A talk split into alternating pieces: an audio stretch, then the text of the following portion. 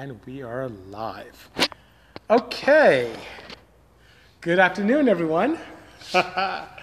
Hopefully, you're having a great time in the area, vicinity, city, country, wherever you are. It's, it's really warm here in Southern California. It's triple digits for the past day or so. So it's been really interesting. But it didn't stop me from trying to uh, enjoy, take care of cli- clients, and do all kind of cool things. Hello, Sam, sir. Good afternoon. I owe you a call. I had a bunch of Zoom calls this morning, Sam. So after this, I'll give you a chat, a ring. Hello, Job Devine. Good seeing you. AJ Thompson from the UK. Thanks for joining once again and being such a loyal listener to our Tech Tuesday show. Good evening, AJ. Hello, our right hand drive. France is in the house, courtesy of S4 by uh, Adam. Battle ready, LV. Good seeing you indeed. Hello, DR, courtesy of David, MK, and I.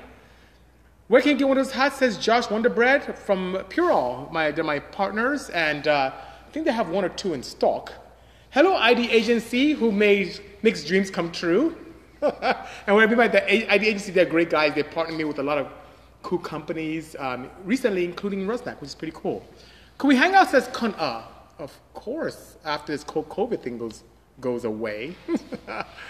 Ah, BC My Guy says, says, says uh, been a huge fan since 06 when I got my first EK hatch. Nice. Thank you so much for being a great advocate of our program. Much love to you as well. Hello, Veda Hell.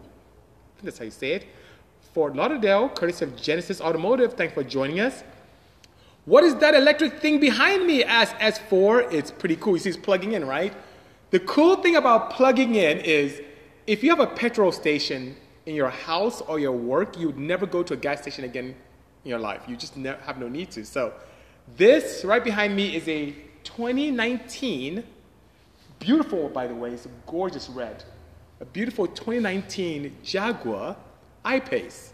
So it's the, um, it has a nice designation on the back, um, showing something very clever like an EV400, which is a little inkling of what lurks underneath this beautiful skin. It's like a 395 horsepower setup, 519 pound foot of torque, amazing torque, all-wheel drive, and I, am not saying this, I'm really not patronizing these guys, but it is like the perfect luxury SUV, which is almost an SUV, but almost like a saloon, but almost like a station wagon because it doesn't have the big proportions of an SUV.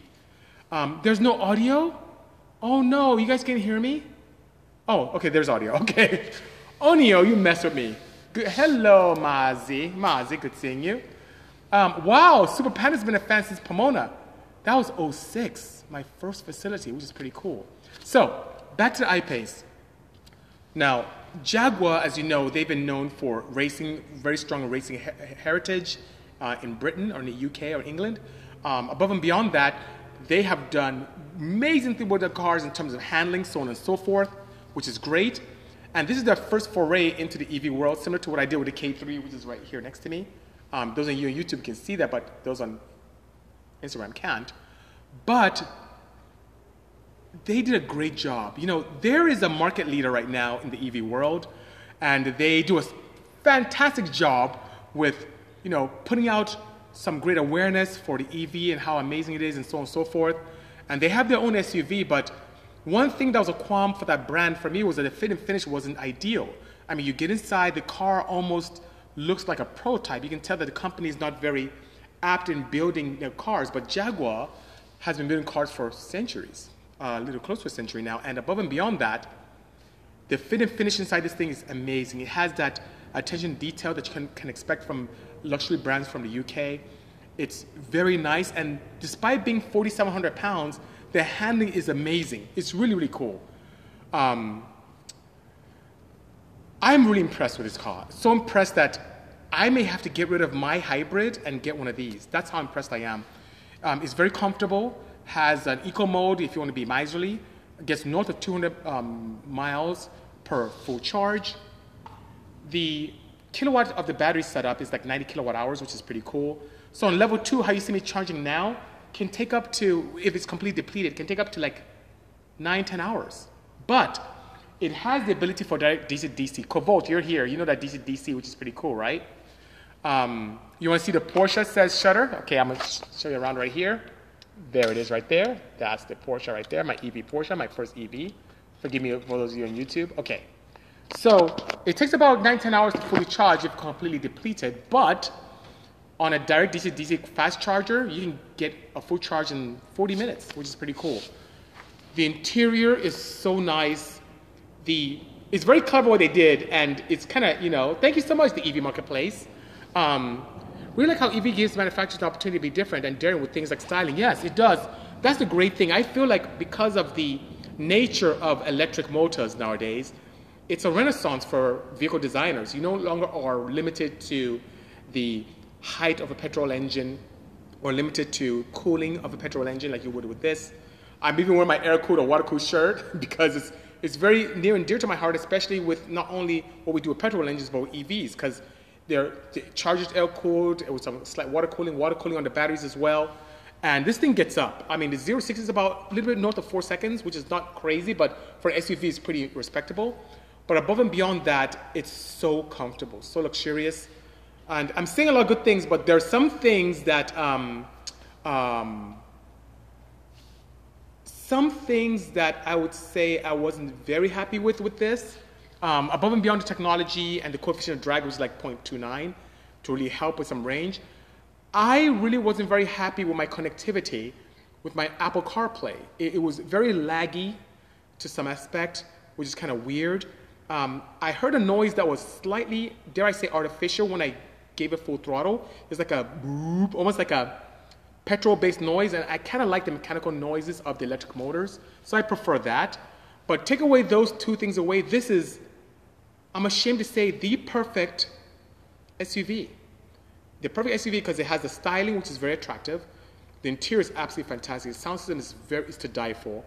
Um, it, it really has this, this beautiful pickup with a single speed uh, setup. It's all-wheel drive, so there's safety, especially when we go up the mountains in, in, in, the, in the wintertime here in California. And that's the great thing about California here. We have the capability. I am an hour away from the beach. I'm an hour away from the desert. I'm an hour away from the, from the snow when it's you know closer to the end of the year. It's really cool. And this, this is stability. And then the handling. Jaguar, if you guys are listening, how did you get something so heavy to handle so well? I know what I had to go through to light my car and get to handle well this Porsche.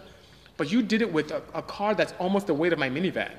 And it handles, it has that Jaguar handling of a sports car. It's really crazy, you know? Josh Wonderbird is asking, have I ever considered solar panels? Yes, I have. The challenge with solar panels is that the density. So I know a company, I think there's a company out there known as, um, um, I think it's Sion, and they are creating a whole vehicle that can allow you to have solar panels to try and power it. But I'm a performance EV guy, not just a mobility guy, so I think the technology is not there to allow us to completely power a four, six, 800 volt system with solar panels alone. Um, it can help with the 12 volt system. It can help give you a little bit more range, but it cannot fully charge for any period of time. You know, it's just, it's just not possible, you know? I see Fabian is kind of creep underneath the door here. He just hit his bottom, his bottom on the door. Um, just think how lucky you are to have all the spots in LA just an hour away. I am fortunate, you know, and that's the reason why I feel that that in California, SoCal, real estate is so expensive because it's so convenient, so comfortable, you know? So um, my next project, my next EV project, I do plan on incorporating some type of solar technology. And as time progresses, because the car, the next car I'm building will have a lot of, how should I say, physical real estate. It's going to be a pretty large vehicle, and I can try and take advantage of that by doing that. But I don't think um, I have access, as we said today, to the cell density that can allow me to fully charge a 32, you know, 65, 80, 90, 100 kilowatt hour battery pack properly in any given time with just the real estate on top of a vehicle. It's just not possible, you know? Um, Oluwai is saying, I sent you a DM, don't know if you saw it. So Oluwai, forgive me, please. I get hundreds of DMs, hundreds a day. So I try and get through them um, early mornings and the evenings when I'm too slammed, when I'm here in the office this is like my vacation, spending time with you guys, you know, which is great. Hello, LA Dismantle, good seeing you. Um, new shirt update, air cooled, water cooled, electrified. Oh, I like how you think, Paul. Paul, you're really creative. And for those of you who don't know Paul, he's from Fox Designs. As you can see, he's right in there. The wagon back there, he helped me with that, with some great designs with that. Even the Hot Wheels Porsche, which is in the showroom right now, he did a shift. The guy is like immensely, immensely talented, which is great. Hello, Totuline. Good seeing you. Um, I'm so popular, Thank you so much, and so are you. Thank you so much, LA Dismantler. For those of you who know LA Dismantler, the LA Dismantler um, is a facility in the, I would say, Sun Valley area, and I buy a lot of my parts from them. A lot of no longer available parts. If I have a vehicle that I need to put together, for example, the K3V, they supplied the entire dash assembly, my stock assembly, because the car was devoid of it when I picked it up. And Sarah and her team are amazing. If you need anything Porsche, they are the one to happen, you know? Favorite EV I have driven and why? So I have to com- divide that into three parts, okay? In terms of day to day mobility and fun, this thing. The AC, the vented seats, the feel of the steering wheel. I mean, okay, you may say, what do you mean by feel of steering wheel? Look at the, the, the, the the class leader in EV cars right now. And look at that steering wheel. That thing is so ugly, right? This thing, it's leather, it's Jaguar, it's elegant. I appreciate those fine touches, that, that, that, that, that, that attention to detail, those details, I appreciate that. This has that. So, as a daily commuter, this, as far as I'm concerned, is my favorite commuter EV car. I mean it, guys. Don't be surprised if I end up getting one of these. Okay. In terms of just absolute fun, EV wise, the K3V is bananas. This thing is scary. Um, I destroy drivetrain parts, which is great, but you know, my guys from Driver Shop are helping me fix that. And it's spoiling me completely. It's completely turned me off to the feeling of petrol cars, unfortunately, which is great. So I really like that. And last but not least, in terms of a manufacturer stepping to the plate and making something happen, just thinking out of the box and going far forward, um, it's kind of a tie between what um, our friends from uh, Rimac are doing and also what Porsche did with the Taycan Turbo S. So, but in terms of cars that I've driven myself firsthand, I would say the Bisimoto K3V and this Jaguar I-Pace. Hmm? Any further updates on the Jay Leno possibly driving the K3V? No updates yet. You know, so Kovo just shared something which was really interesting. I, I kind of got a same message or inquiry from my friends across the pond at uh, this morning. The Monday, where everything was shut down here in California, where governor shut everything down, that Thursday is when we're supposed to shoot Jay Leno and the K3V. So He's being safe, older gentleman with COVID. So as soon as things die down and we're okay to do it, he'll be first in line to have to drive this, you know, which is great, you know? Velocity N, I can't wait for tomorrow. I imagine to my Velocity N. Yes, I'll be more than happy to. And what I'm going to do to Velocity N Racing Red is we're going to put his car on the dynos, get a baseline. Then I'm going to grab his ECU, flash it accordingly. I'm going to grab actually the files out of the ECU, and then I need to take some, take some time based upon what I see with the baseline and it'll take me you know, a few hours to be able to do that. And I'll modify his maps using WinOLS. And I'll put it back into his ECU, and he'll have a jolly old time, which is great. So I'm pretty, pretty amazing, you know? Um, JDM at HWD saying, when you say the K3V turns you off to internal combustion powertrains, can you explain so? I will be more than happy to. So, I'll give you a little bit of background at DJM. I was anti EV. This Jaguar, this K3, I was against them. Okay? Why? Not because I experienced it. I thought that EV cars, even as a scientist, even as an engineer, EV cars are kind of for tree huggers, for people who want to save the environment. It was far from sexy. I didn't like it at all. Then I heard from my peers in the automotive community how it has no soul and is rubbish and it's just destroying the future and no fun, quiet, rubbish. I heard all these things. So I was really against it based upon not only what my mindset was, but also my peer influence. So guess what? I noticed that a lot of my, my, my OEM partners, you know, from Hyundai and Honda, and I knew that Jaguar was trying to get into this, were really putting more resources into the EV world. So I said, okay, as a builder and a tuner, despite my biases, I need to do the right thing and explore this market. So I went to CES, saw what they were doing, decided to build my own. And with some influence with some people in the industry, um, everyone from my guys from AEM to Ian Scott to Michael Bream, I was able to say, you know what? Let me build my first one. And with some support from them and Mitch Peterson, I finally put this together. And the first time I drove this, I was blown away. It's just that and at the same time, as I was building this, Acura was sending us a bunch of NSXs, and I, I was able to track those and see the benefits of electric motor combined with petrol engines, but never really a pure EV. So guess what? Had the opportunity to build this, and I drove it. And the for, so let me let me give you another backgrounder. I'm an enthusiast first, so I love speed, and I also love to go fast without the guilt. So a majority of my cars are petrol based. I hated the smell. I hated using tetraethyl lead as a way to have anti-knock properties. I hated toluene. I hated benzene, all these carcinogens in, in gasoline to allow you to be able to crank up the boost. So I started getting into flex fuels with the minivan and all this other stuff so I can have ethanol as a way to get cleaner performance. Then I fast forward to this EV, it, no emissions whatsoever. The torque is like that. I'm telling you guys, you drive this, it is amazing. I, have never, so I, I drive my K3V, it's this amazing Porsche 935. I jump into the blue IROC Porsche, and I don't have that torque off the line. It's like kind of anemic now feeling to me. What I thought was amazing is now anemic, and then I drive off, and then it goes at the peak torque, then I shift, and then it starts off again with low efficiency, goes to peak torque, nice, nice, nice, nice, then I shift again, it falls. So I'm like, this is not fun, and I have the noise, and, and here's something crazy. I've talked about this a lot, guys, right? Connection with the road. Very important. You guys may not believe this, but can you believe that i feel more connected with a K3 electric car than I do a petrol engine? Almost like the petrol engine, the sound of the petrol engine dampens my connection to the road. With the EV, I feel the road, I hear the tires, I feel the pebbles going up in the wheel well.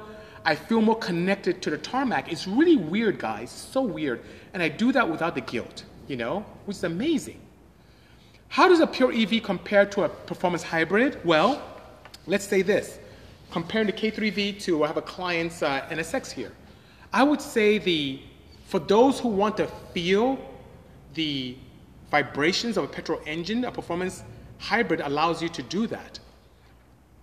But still you have emissions and still you have hydrocarbons coming out of tailpipe. But it gives you that combination of the immediate torque off the line and then the combination of the sound and feeling of petrol engine. But a performance EV, it's really interesting.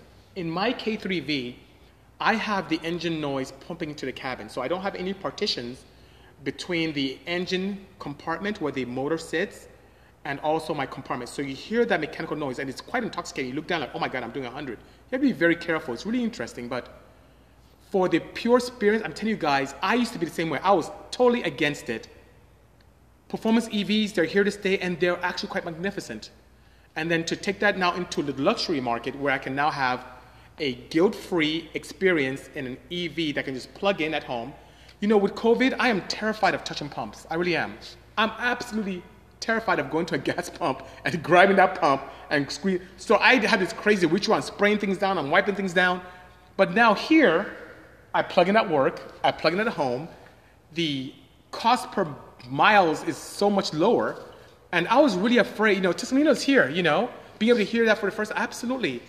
Um, he knows what I'm talking about. It's, it's, it's crazy. And Santa Michael, I just mentioned him a moment ago being a big influence on me. Um, it's amazing how I can now feel comfortable with a petrol station in my house and a petrol station in the office. And it's really great. Uh, Chineme GT3 came a little bit late. He's asking, what is that behind me? This is a 2019 Jaguar, or Jaguar as we say back home, I-Pace. So it's the EV400, has about 400 horsepower, 395 to be exact, and 519 pound-foot of torque with a coefficient drag of 0.29. It has all these cool vents that allow air to actually pass through the car and make it more efficient. It has this very strange back, which is very nice and low, so it's not quite like a full SUV, but also not a station wagon, almost like a semi-hatch. Um, a lot of creature comforts, which is very nice. Some nice 20-inch wheels with some Goodyear tires around it, all-wheel drive. Um, gets a little bit north of 200 miles uh, full range at a 90, 90 kilowatt hour pack. Um, very luxurious, very well put together. The interior appointments are absolutely beautiful.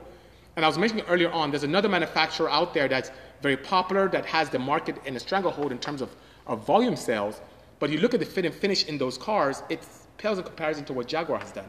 And all of this, you get all of that with a sound system, AC, um, airlift suspension, all this crazy, amazing stuff. Like this one fully loaded is $88,000. 88,000, which is great, you know.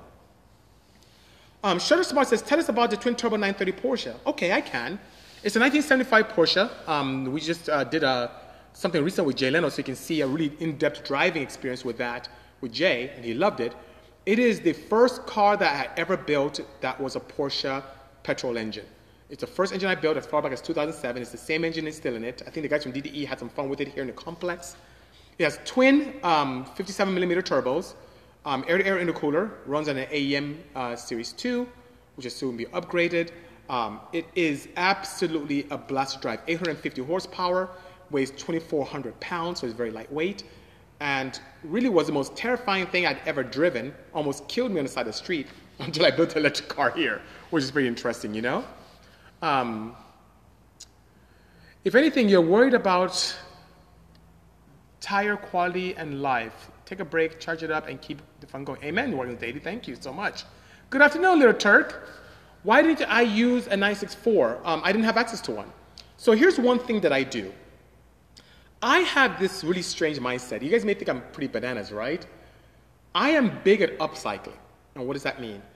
I feel that it's more detrimental to our planet to build a car from scratch than repurpose one that already has been built. So what does that mean? Well, I tend to find rolling shells quite a bit, and I tend to build those up. So the K3V was a rolling shell that I found in the desert area, um, close to the Palm Desert, um, owned by Ron Palmer. He was going to have his girlfriend race it, but she wanted something newer, so I ended up picking that up. The blue Porsche was one I found in San Diego, a rolling shell as well. Um, I don't tend to find a lot of 964 rollers, and I look for them. I'm looking for a 964 C4 roller right now. They're not very common, and if I did, I would do that. For me to take a, a proper running 964 and take it apart, um, I'd rather put another Porsche on the road that's destined to a life of never being driven or tracked ever, you know? So, which is pretty cool.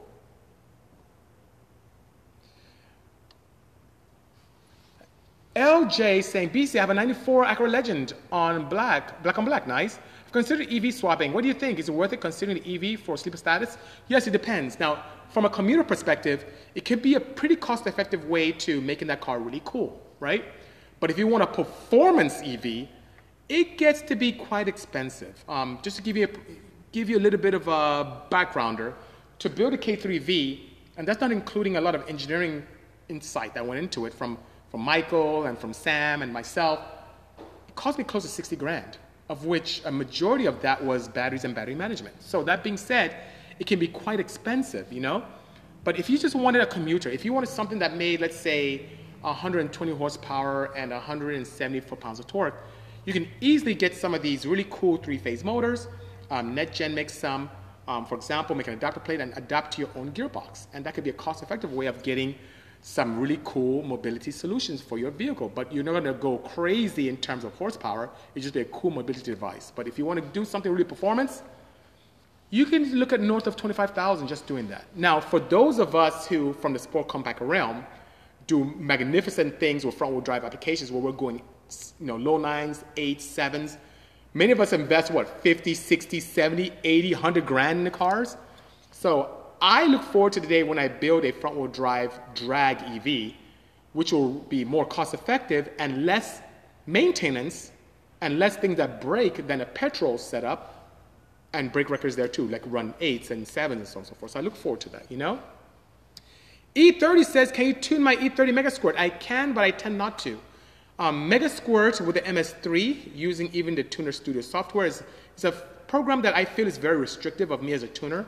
So I tend to shy away from those. So um, I wouldn't be the best tuner for you on your Megasquirt, unfortunately, you know?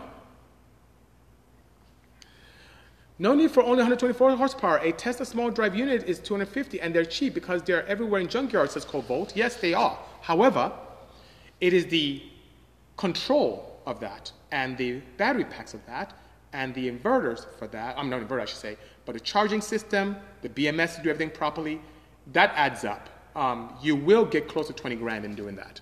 So even though they're cost effective, um, it can be quite invasive, especially when it comes to fabrication. So to put that in Legend, it requires some decent fabrication.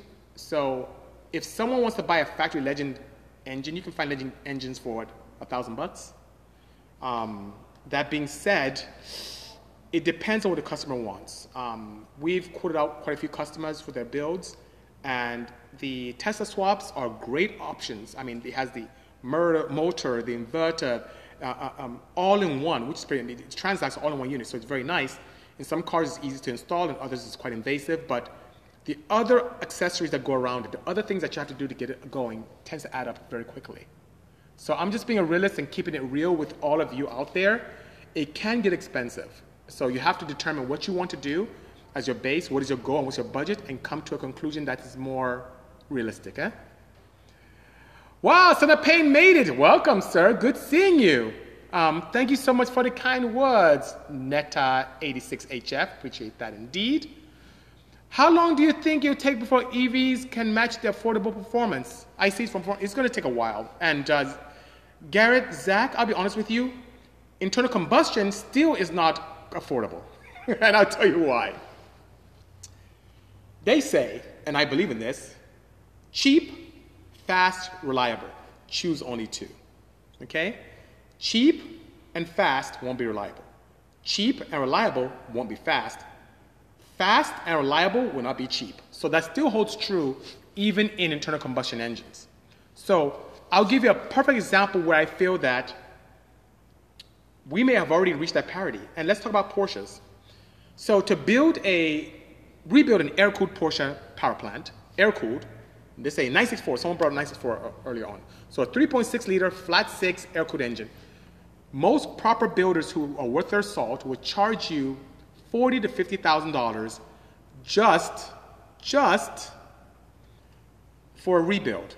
And with that rebuild, you can use the factory pistons or factory compression. You can go with aftermarket compression with pistons like say from Trom. You can go aftermarket rods, but it costs you forty, fifty thousand dollars, and you have a stock engine. Then you want a turbocharger, right? So you have to add a turbo system, and engine management, and then a fuel system to support that. And before you know it, you are 100k to make 400 horsepower, 600 horsepower, maybe 800 horsepower. But let's say you had that same $100,000 and you want to convert to EV. You can do that with probably 30,000 to spare very nicely. So that being said, think about it. We are almost at a parity. Now, if you're talking about doing something like an LS swap where you just take a 240 SX and you throw an LS that you can get from a wrecking yard for $1,000, um, it'll still be an LS, but to do it right still adds up, you know, which is pretty interesting. So would it ever get there? Maybe if people start doing some clever things with electrical motors that are repurposed from a junkyard as well, and using freeware for control of inverters and all that craziness for you know. So who knows? It may take some time, but right now, at least in the Porsche market, we're in a parity, if not to an advantage. You know. What are some ways you study engineering before college? Says Josh Wonderbread. Ways to study engineering before college? I'm a weird one. So if you mean by, and hey, AJ, good seeing you, fellow engineer right there. Uh, reading books, taking classes prior to entering university. In high school, you could take engineering level classes, or you could take college level classes while still there. If you're very good at academia, like I was, you can skip grades like I did. So there are many ways of doing that, but maybe I don't understand your question properly. Hopefully, I answered it well for you. Hello, Velocity the Photo. Good seeing you. Greetings, Brian911. Hello, sir. Long time no speak. Hopefully, all is well. Son of Pain says, considering in getting a fifth generation Maxima, everyone, including Craig says they suck. Any recommendations? Do you tune them? I'd like to build a 3 to 400 horsepower Maxima. You could. So um, I am actually almost the wrong person to ask that. And why? Not because I think it's a bad idea. I think it's a great idea because I think out of the box. I feel that anything you want to do, do it. And if people say you can't, that's more ammunition. Do you know how many people said that a D series would never run 13s, let alone 12s, let alone 11s, let alone 10s? Do you know how many people told me that a single cam would never even see low 10s, let alone 9s, let alone low 9 seconds, and this is naturally aspirated? But I proved them wrong. I had the opportunity. The more people say no to me, the more I feel like I would do it. I would do it. I would do it. So I love Craig Lieberman. He's a great guy. I've known him from far back as the Nopi days. So that being said, by all means, do what you feel ideal, but keep in mind that doing one-off projects, things that are not very popular, can be quite expensive to do it properly. So prepare yourself for a little expense, prepare yourself and have thick skin because a lot of people will naysay you, but don't let it stop you. Do what you can, do what you want. And it's so gratifying when people say, no, you can't, and you prove them wrong. It's the most amazing thing on the planet. I love it. You know? Thank you, Jay Pizzle. Appreciate the kind words. Um, do you have an opinion on the Australian Utes? Oh, I do. So, um, my good friend, I mean, he's, he's just, oh my God, he's just amazing. Um, Brett Gass is the owner of Carbon Rev. You guys may know Carbon Revolution. They make the carbon fiber wheels that are on the Ford GTs and on the um, uh, 500 um, GT500s. I have it on the Cayman here and on the red center seat.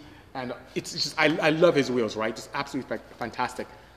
Well, he wants us to build an ute for him, and I think it's cool. So for those of you who don't know, think of an El Camino. Chesamina, are you still here? Think of an El Camino on steroids. Think of an El Camino with a Holden or GM motor. You know, think of that. Just something really cool. So Ford has an ute. Um, there are also utes that exist in the GM realm, and they are like uh, little two-seater pickup things that are really cool or slam. They can make it very fast. So I think they're really cool. It's a shame we didn't have those here in the U.S., but I think a couple guys have imported them to have fun here in the U.S., which is pretty cool. You know. Um, how come we haven't seen the Odyssey do full launches with the new electric engines in the back, says E30 Sheb? Because that car doesn't exist. If you look back, E30 Sheb, the electric motor in the back of the Odyssey was a April Fool's joke, an April Fool's joke. So it was on the 1st of April. It was a joke that I did. I saw a lot of interest from that, so something can still come to fruition. I submitted that proposal to Honda, and they're like, ah, we're not really interested in doing that. So if I end up doing it, I'll have to come out of pocket myself. But right now, that was totally, totally a April Fool's prank. So forgive me if I got your hopes up high. Forgive me indeed, okay? Hello, Bayside Supra. Good seeing you. No, E30, you're not stupid. I kind of did a very good job with that particular thing because not only did I show the van, I talked about the guys, who, some people who are allegedly calling me out. I had the opportunity to even show a, a, a rear end from Electric GT that they did on a BMW. I think a guy back east helped with that. I kind of showed that, so it kind of looked like an Odyssey rear end. So I kind of messed with you really badly. So it's not your fault at all. You're not stupid at all, sir. Not stupid at all, you know? Thoughts about 1JZ, 2JZ RBs. Okay, waited for. Put it this way. 1JZ, 2JZ, great support. 2JZ GTEs are amazing setups. You can make a 1,000 horsepower stock block. The camshafts are really small from factory, so you throw some cams in there, you look like a hero. I never did like the 1JZ or 2JZ intake ports and exhaust ports because they're so small, there's much opportunity there. RBs are formidable. Um, I like those power plants with exception that they are cast iron bottom ends. If I had to choose between those three you mentioned, I like the 2JZ GTE with VVTi. That's like one of my favorite Toyota motors, and I think they're amazing. But um, they don't last forever. In other words, we won't have them indefinitely. So um, I like them. Tuned quite a few of them. People have done great things with them. They're pretty cool. Um, who's calling you out? Well, I don't know if it was legitimate because those guys said they didn't, but you know how people like stir up stuff? I heard that the guys from Boosted Boys called me out to race my van, but ended up not being true. They actually are good guys. that They actually help the van culture by also creating things like, you know, pushing a wagon. You know, we built a wagon van back in 2007, 2008. So they built one as well and made it more popular with the younger market. Um, we did an Odyssey for American Honda 2013. They also built an Odyssey, Performance Odyssey. So that's good. But when people see you do similar things, they tend to try and butt heads. I don't. I'm not a fan of of negativity and and people calling each other. I'm just not a fan of that. Um, if you want to race, we race on the track, have fun. But to just call out, that's so childish. But they didn't do it, so it was it was rubbish indeed. So I thought they did. I kind of took a spin on that and did a pretty cool April Fool's joke, you know.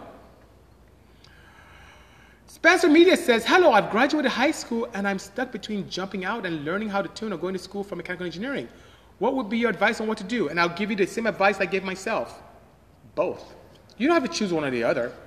I, as an engineering student, raced, tuned, experimented, designed on the side as a student as I went to school.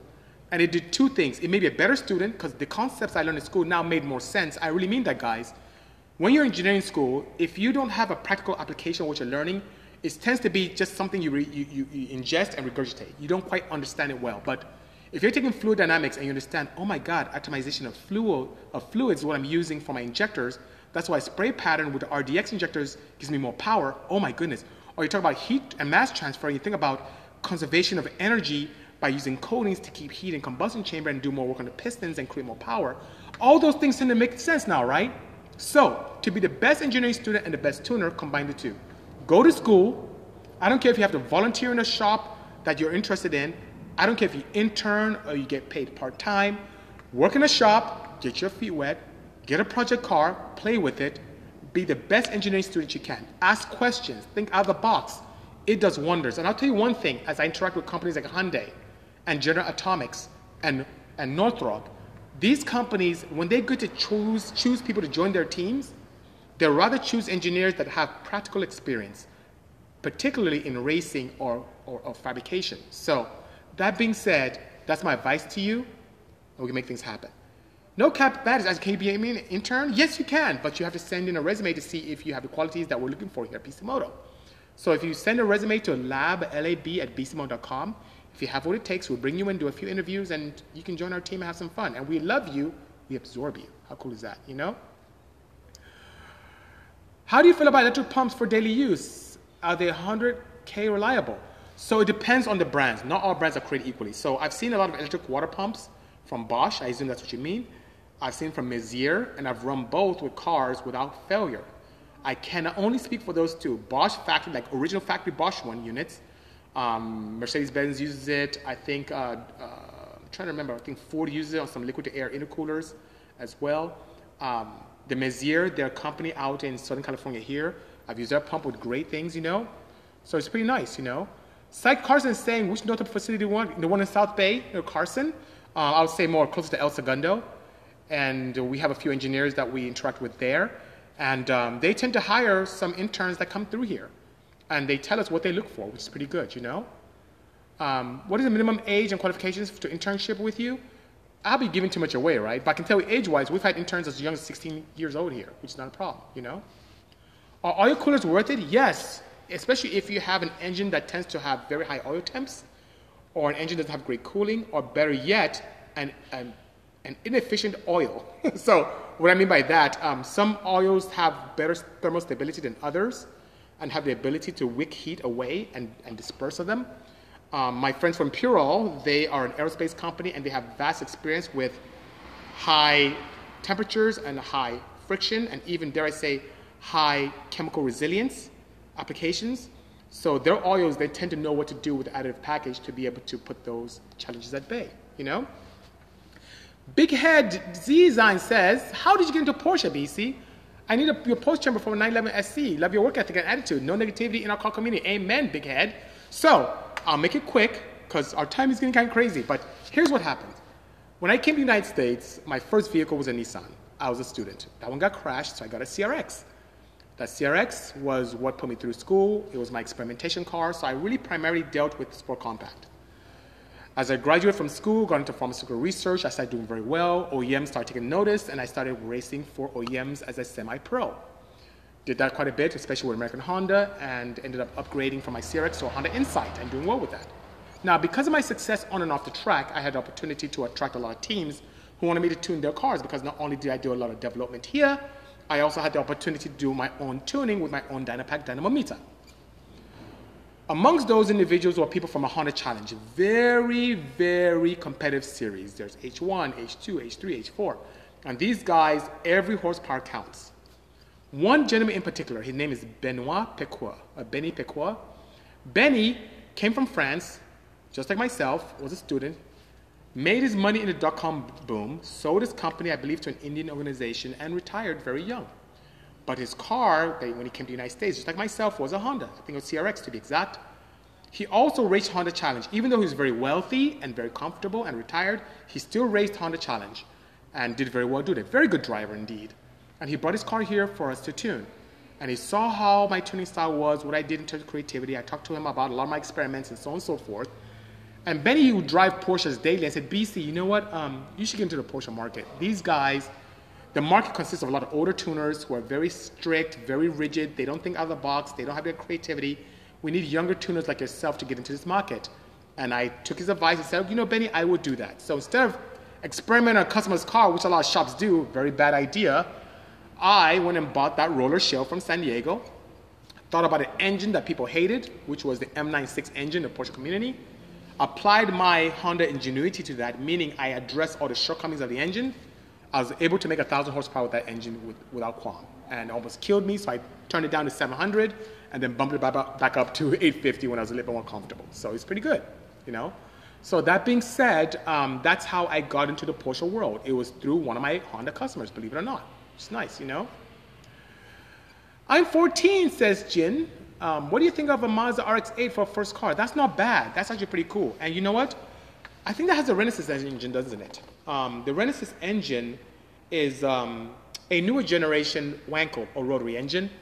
And I think that can teach you a lot of discipline. Those cars have had a bit of a bad rap um, in terms of emissions, sound, and to some extent reliability. So I think that'd be a good car as a first car for you to appreciate. Don't LS swap it. Learn the intricate details and simplicity of the of the of the Wankel engine, and maybe you can be a better BC for that scene, which they need. You know. Grimes House Coop or Grindhouse PE says, "Hope you're doing well, BC. What keeps you motivated when you're working alone in the shop? All this social distancing has been getting to me lately, and I, I feel you, brother." Um, I'm really weird. I enjoy solitude. Well, creative solitude. One of the worst things that can happen to me is me just sitting in a jail cell. That'd be, that'll suck. Or in a room where I can do anything, right? But if I can have the ability to create, that is like creation is something that is very near dear to me. It feels like gardening, or some people knit. But when I'm creative, I'm in a different zone. And believe it or not, I created more products during the first few weeks of COVID social distancing than I did in the past probably year, year and a half. And it was great. So that being said, I tend to focus on the end product. And that is on everything. You know how many of you um, go to SEMA and do cool things for SEMA projects and so on and so forth, and it's just so labor intensive and horrible, and no matter how you plan, it's still last minute. In my case, I get a lot of delays um, from external things that happen. And then finally, when it's time for me to get the car together, I have very little time. When I focus on what I'm doing right there and then, it's very difficult. It hurts. I can get e- easily discouraged. But when I focus on end product, when I focus on what my goal is, on what it will look like when it's done, that is very motivating. It gives me a lot of energy to keep going. So during COVID, when sitting here, I think about the end product, and that keeps me focused and keeps me chipping away to get to my goal. And once I get to the goal, I achieved it, I go to the next goal, which is pretty good.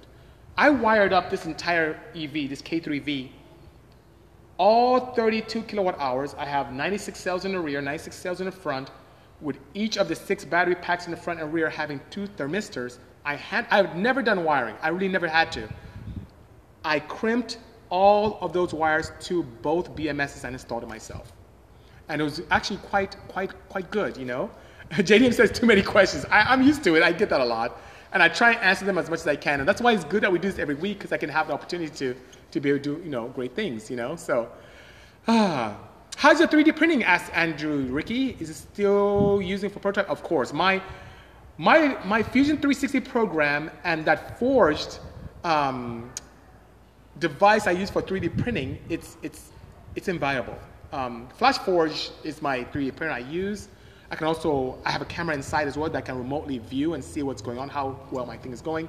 It's been, I would say, extremely valuable to myself and my team, you know, which is good, you know? Um, are my questions to get answered today. I'm sorry, Urpal, so what did you ask? Maybe I can grab it because we have a few more minutes before I have to log off. And as I continue, you know, I do want to, however, thank Rusnak, Team Rusnak, for being a bad influence on me, for providing this wonderful EV400 I-Pace Jaguar because it's really given me a better appreciation for British luxury combined with EV technology. They did a good job. The handling of this car is superb. Uh, you know, it's not the most fastest thing I've ever driven, but it gets up very nicely for an EV SUV that weighs 4,700 pounds. The handling is superb. Um, love to be able to help out with some telematics on it if I can. But I wouldn't mind modif- I wouldn't mind, guys, I wouldn't mind modifying one of these. That'd be pretty cool, wouldn't it? you know. Um, radiators, says JDM for life. Are they efficient in fooling, a, in fooling or cooling, I think you see, a motor under heavy loads? It depends. It depends. So tuck radiator, if designed properly, I don't know, Kevin is not here. ITB Kevin's not here. He has one. If it's designed properly, I know CSF does a good job with some of their designs here. If it is designed properly with the proper fin count, the proper pass through, the proper thickness, it can cool as efficiently as one that is not and look the, good doing it too. It's only when you have inefficient fin counts where the surface area is not ideal, or if you have a pass through that's quite restrictive, or you just have a crappy design is when you have challenges. So there's no one size fit all. I can't say all tucker radiators are bad. I can't say all tucker radiators are good. It depends on the design, you know? Any weaknesses on the fifth gen Maxima that I should address before I performance parts? Son of Pain, I have never built a Maxima, so I wouldn't be in a position to be able to share that with you. But I can tell you one thing based on my experience. As you build it, they will present themselves. I constantly get cars that I have no knowledge on. Like, for example, If I end up working with Jaguar Rusnak on building this, I have no idea what is going to break on it when I start pushing the envelope. But I welcome that challenge. So when it does fracture, if I do break something on the drivetrain, I reinforce, over-engineer, and put it to use. If I do something with the inverter that's not proper, I re-engineer, make better, back off, and keep going. When I built the Odyssey minivan, I had a lot of challenges, but I overcame each one to make it reliable. When I built the Blue Porsche, same thing. The EV Porsche is a constant living, breathing organism. I'm finding ways to continue to improve. So Maxima, I don't have that information because I never built one. If I did, I'll have that information for you. But don't shy away from it. Do what you need to do, and by all means, you have an opportunity to improve, you know?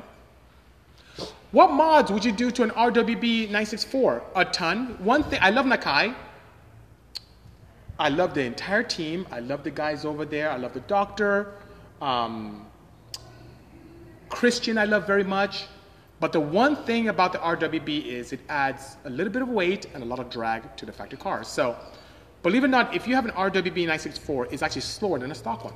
You have wider wheels, you have more drag, you have a little bit more weight.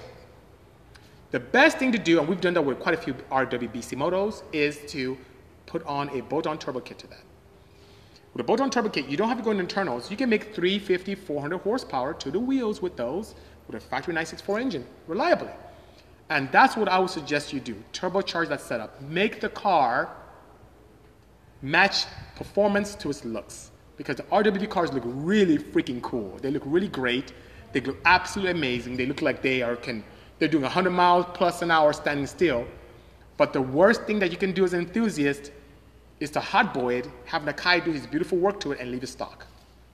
It's slower. It's slower than stock. It really is. So by all means, please, please, please do a turbo kit. If you need help, drop the car off here. We can help you out. Okay? Hope that helps. So with that wonderful question, guys, I'm going to head out.